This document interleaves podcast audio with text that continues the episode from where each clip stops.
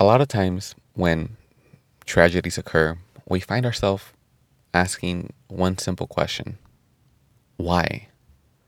Why did this have to happen? And the thing is, there's no universal answer to this question. We all have to find our own why. And by doing so, we're able to make sense of the senseless.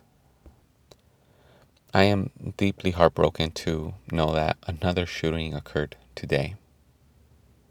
I truly wish all of those who have been affected by this weekend's shootings love and happiness. But above all, at this moment, peace of mind. We all grieve differently, but it's important to really feel it out and answer the question for yourself why did this happen?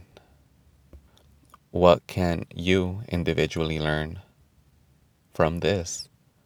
And hopefully, once we all individually figure that out, we together can collectively move forward and find a solution.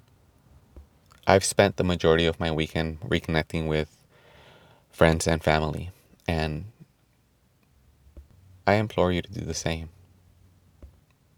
Well, that'll wrap up today's episode. Thank you guys for tuning in. Talk to you tomorrow.